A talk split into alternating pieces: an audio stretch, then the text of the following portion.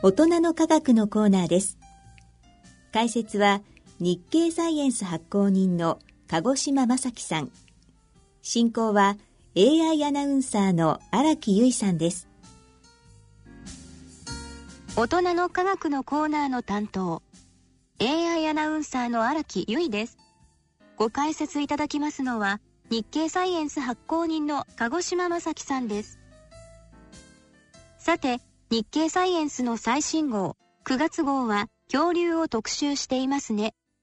恐竜は大人から子供まで大人気ですが、どんな内容ですか？はい、実は今年2019年は、恐竜の研究に関しましてとても節目の年なんですね。というのは、恐竜は化石として、発見されるわけですけれども、その生きた姿だとか、動き、声といったものは誰も見たことも聞いたこともないわけです。それなのにですね、映画であるとかアニメに登場する恐竜たちはですね、獲物を追って激走してですね、飛びかかって、食いちぎるといった、イメージで描かれたりしているわけですけれども、そのように捉えられるようになったのはちょうど50年前の1969年、アメリカの古生物学者がですね、恐竜はそれまでの鈍重な冷血動物ではなくて、俊敏な高温動物であるという斬新な姿を提示したんですね。で、これがきっかけとなりまして、生物学としての恐竜学というものがスタートしまして、様々な議論を巻き起こしつつ、本当の恐竜像とはどんなものなのかが、模索されてきました。で、そして現在ですね、地球上に生きている生物を参考にしまして、恐竜の体の構造と動きとの関連性に注目して、化石から恐竜の本当の動きや姿勢を明らかにするというような研究が進んできています。その立役者というのはですね、日本の若い研究者の皆さんたちで、日経サイエンスの9月号ではですね、そんな恐竜たちのリアルな動きをですね、再現する研究を紹介しています。とても面白そうですね。まず、50年前の研究発表はどんなものだったのですか？はい、1969年7月、エール大学の博物館から発行された一冊のリポートが、恐竜研究に、新たな時代を開きました。165ページの論文でして、著者はですね、エール大学の古生物学者であります、オストロム博士です。で、論文のタイトルはですね、デイノニクス・アンティルロプスの骨学・骨学、モンタナ白亜紀、初期からの並外れた獣脚類。日本語で言うとちょっとなんかややこしいあれなんですけれども、博士がですね、モンタナ州で1964年に発見したデイノニクスという恐竜に関する論文なんですね。で、博士はですね、だいたい8センチくらいの、爪がですね、地表から露出しているのを見つけまして、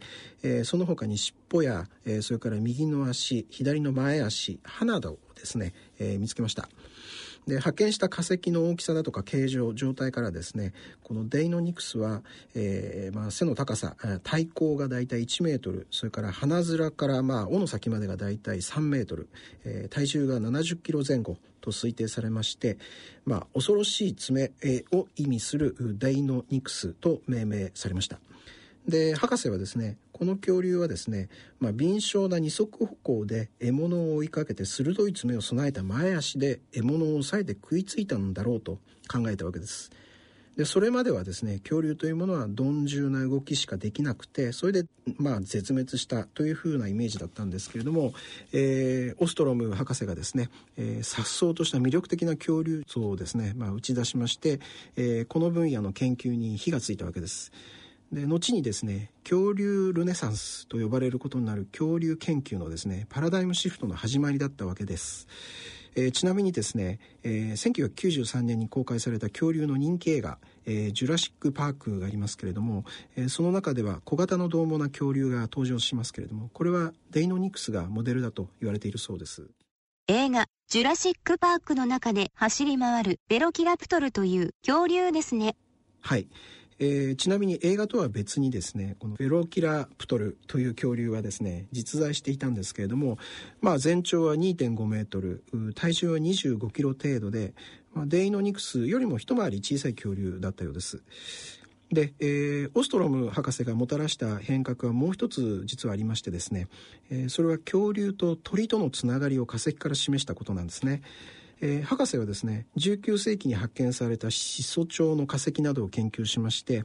デイノニクスなどのですね、小型の恐竜と、それからシソチョウがよく似た体の構造を持っていることに着目しました。で、もし恐竜が、オストロム博士が考えたようにですね、敏捷な攻撃ができるとしたら、恐竜は爬虫類のような変温動物ではなくて、鳥のような高温動物であるはずだということが推測されるわけなんですけれども、それを明確に提唱したのが、オストロム博士の弟子で、ジョンズ・ホプキンズ大学の教授を務めたバッカー博士です。でバッカー博士はですね、恐竜は高温動物であったことをですね、解剖学などの観点からですね、綿密に、分析しまして論文を発表しました。で、私たち日経サイエンスはですね、アメリカのサイエンティフィックアメリカンの、日本語版なんですけれども、バッカー博士はですね、1970年にこのサイエンティフィックアメリカンにですね、恐竜ルネサンスと題した記事を発表してるんですね。また1986年に記した恐竜遺説と題した書籍なども刊行してまして、こうしたバッカー博士の記事や書籍というものはそれまでの想像に頼った恐竜研究を見直しまして、生物学としての恐竜学を確立する大きな原動力になりました。ちなみにですね、1975年の6月号の日経サイエンスにはですね、バッカー博士が、サイエンティフィックアメリカンに発表した、恐竜ルネサンスと題した記事の翻訳記事を掲載しています。日経サイエンスは恐竜研究の歴史的な翻訳記事もおよそ半世紀前にすでに掲載していたんですね。はい、そうなんです。日経サイエンスはですね、今申し上げましたとおり、アメリカのそのサイエンティフィックアメリカンというポピュラーサイエンスの月刊誌の日本語版として、1971年にスタートしました。で、このサイエンティフィックアメリカンはですね、創刊が実は1845年で、日本で言いますと江戸時代後期でして、一般向けの科学雑誌としては世界最古の雑誌です。で、これまでですね、第一線で活躍する世界的な研究者らが執筆してきた歴史がございまして、ノーベル賞を受賞した研究者だとか、世界第一級の研究者だとか、技術者らがですね、記事を発表したり、あるいは彼らの研究成果などを紹介してきました。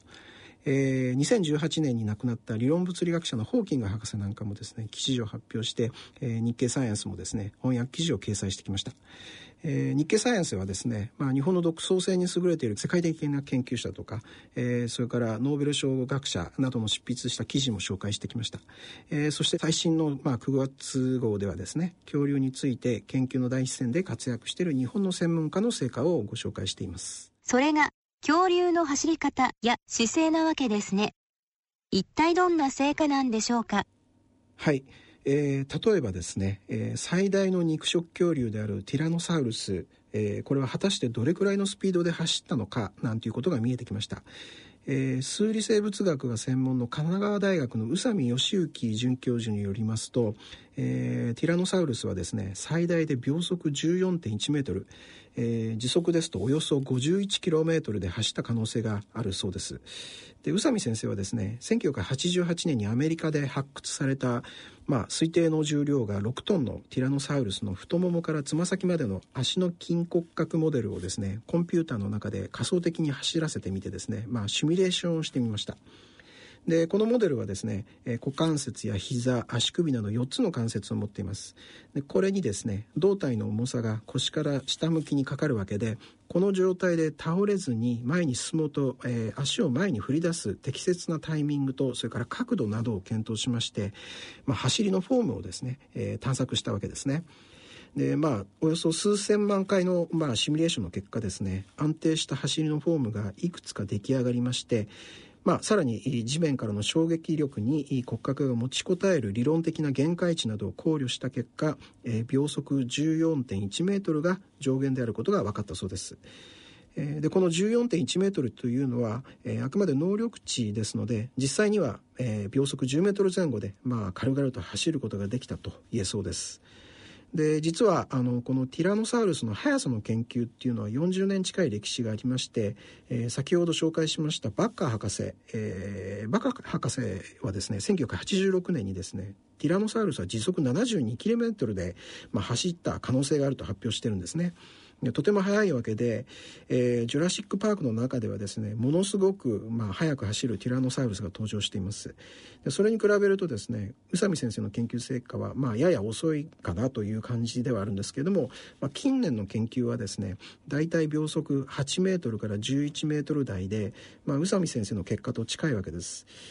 人類最速の選手といいますとウサイン・ボルト選手ですけれども、最大の走りが速さがですね、秒速 10.4 メートル、時速約37キロメートルですので、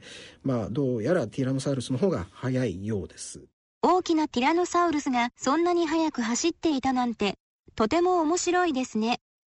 恐竜の動き方について他にも特徴はあるのですか？はい。古生物学や、進化生物学が専門の東京大学の久保泰さんによりますと、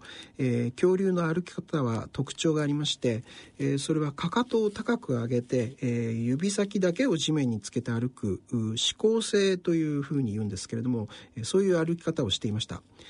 これはですね、現在のいわゆる犬だとか猫の歩き方です。で、人であるとか猿はですね、かかとを含めて足の裏全体を地面につけて歩く諸行性と呼ぶ歩き方でして、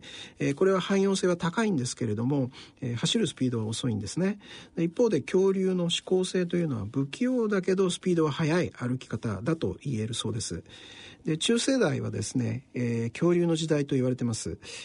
大型動物に限って言えばですね、大半が恐竜だったわけですけれども、恐竜は、指向性の二足歩行という形質を手に入れて、高速で走るという新たな扉を開きました。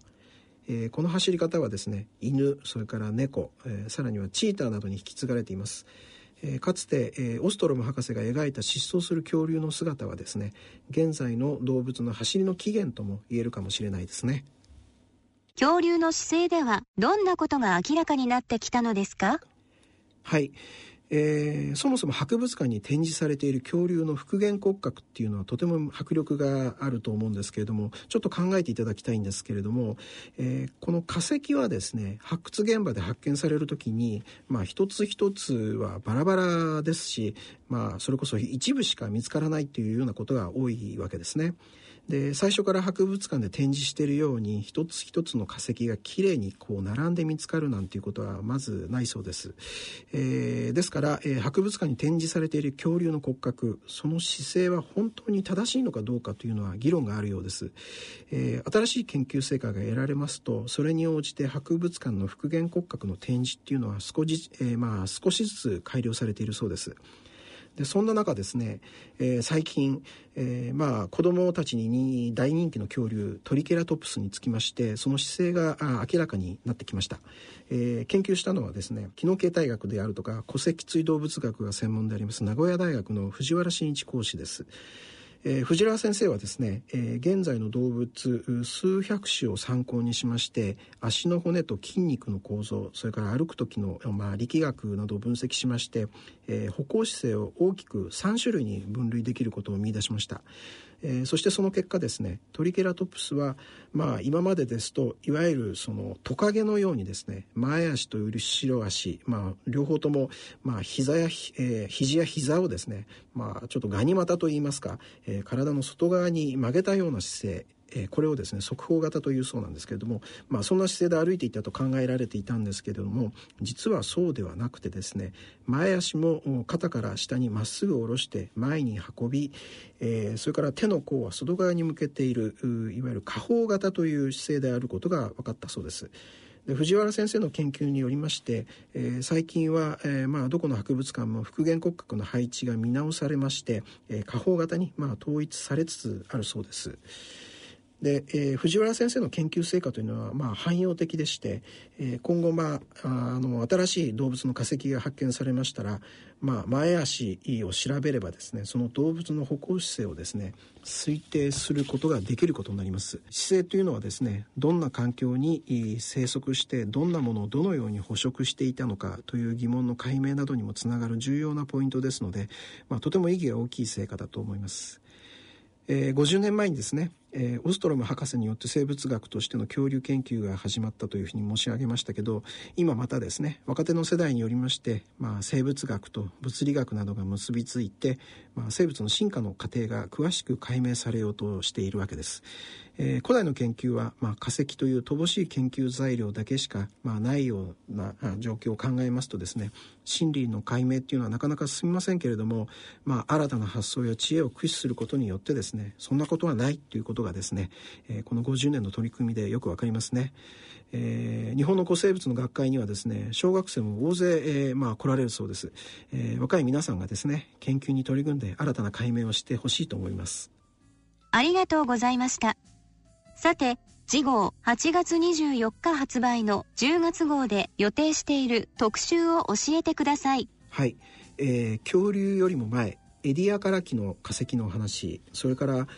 アニメ映画の、天気の子が今話題ですけれども、この映画で気象現象を監修した、雲の研究者に聞いた雲と映画の楽しみ方のお話、それから AI の欠点についてのお話などを予定しています。鹿児島さん、どうもありがとうございました。はい、ありがとうございました。